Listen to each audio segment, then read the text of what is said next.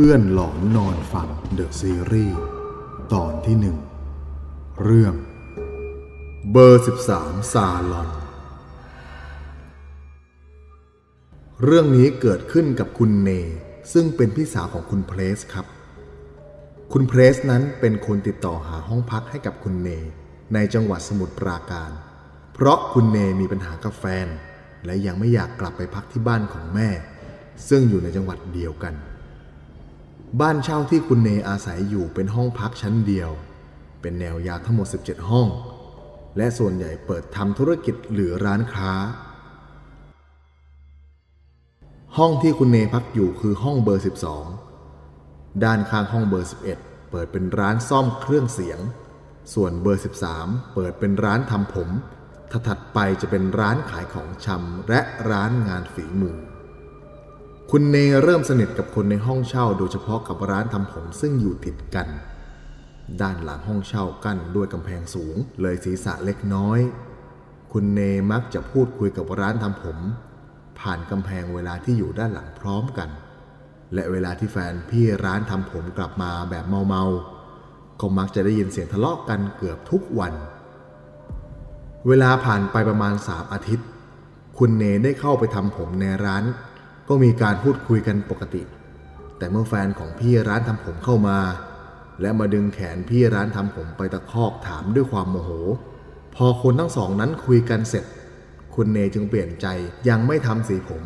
แล้วขอเป็นสระผมอย่างเดียว พี่ร้านทำผมจึงยิ้มแห้งๆให้ เมื่อคุณเนกลับมาที่ห้อง คุณเนได้รับข้อความว่า แม่ของเพื่อนสนิทเสียชีวิต จึงได้เดินทางไปช่วยงานเป็นเวลาทั้งหมด 6 วัน หลังเสร็จงานศพจึงกลับมาที่ห้อง คุณเนก็พบความผิดปกติคือ ถนนในซอยเงียบมาก จนรู้สึกขนลุก พี่เนเดินผ่านวงเล่าเล็กๆ หน้าห้องเช่าไปยังห้องของตัวเอง ขณะกำลังไขกุญแจเข้าห้องก็เห็นรอยเลือดที่แห้งกรัง หน้าห้องพี่ร้านทำผมที่คล้องกุญแจปิดไว้คุณเนเริ่มรู้สึกกังวลและอยากรู้ว่าเกิดอะไรขึ้นกับร้านพี่ทำผมหรือเปล่า เมื่อคุณเนเข้าไปในห้องได้สักพัก ก็ได้ยินเสียงประตูห้องใกล้ ๆ เปิด จึงดีใจเพราะคิดว่าพี่ร้านทำผมกลับมาแล้ว เมื่อเดินเข้าไปในห้องน้ำที่หลังห้องเช่า ก็ได้ยินเสียงพี่ร้านทำผมเรียก เน เน คุณเนจึงชะโงกหน้าผ่านเหล็กดัดหลังห้องไปดู ก็เห็นหน้าพี่ร้านทำผมโผล่ขึ้นมาครึ่งหน้า เหมือนกำลังยืนเขย่งตัวอยู่ และไฟที่มืดสนิททั้งห้อง คุณเนจึงถามไปว่า มีอะไรครับพี่ สักพักก็มีเสียงตอบกลับมาว่า มาทำสีผมไหม พี่กำลังว่าง ด้วยความเพลียพี่เนจึงตอบปฏิเสธไป และถามกลับไปว่า พี่ไปไหนมาคะ พี่ร้านทำผมได้ตอบกลับมาว่า แฟนพี่มันขังพี่เอาไว้ในนี้ ช่วยพี่ด้วย เมื่อคุณเนเปิดประตูห้องออกมา และมาดูที่หน้าร้านทำผมก็เห็นว่า ห้องถูกล็อกกุญแจอยู่ จึงตะโกนเรียกพวกพี่ที่ตั้งวงเล่า พี่พี่พี่พี่มาช่วยกันหน่อย มีคนโดนขังไว้ในห้องเบอร์ 13 แต่ก็ไม่มีใครมาช่วยเลย จนมีคนหนึ่งในกลุ่มกวักมือเรียก คุณเนจึงเดินไปหาชายคนนั้น ชายคนนั้นก็เอามือป้องปากและพูดเบาๆว่า น้อง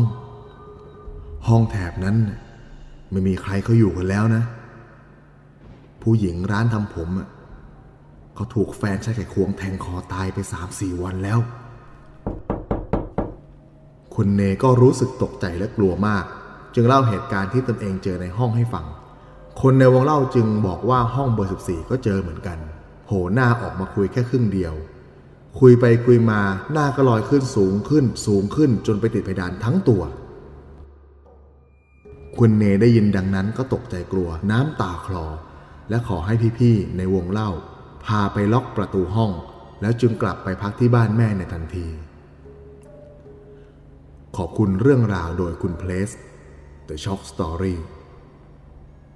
ขอบคุณที่ฟังเรื่องเล่าสยองจนจบ ท่านสามารถติดตามเพิ่มเติมได้ทางเพจ Facebook เพื่อนหลอนตอนสี่ทุ่ม ขอบคุณครับคุณครับคุณครับ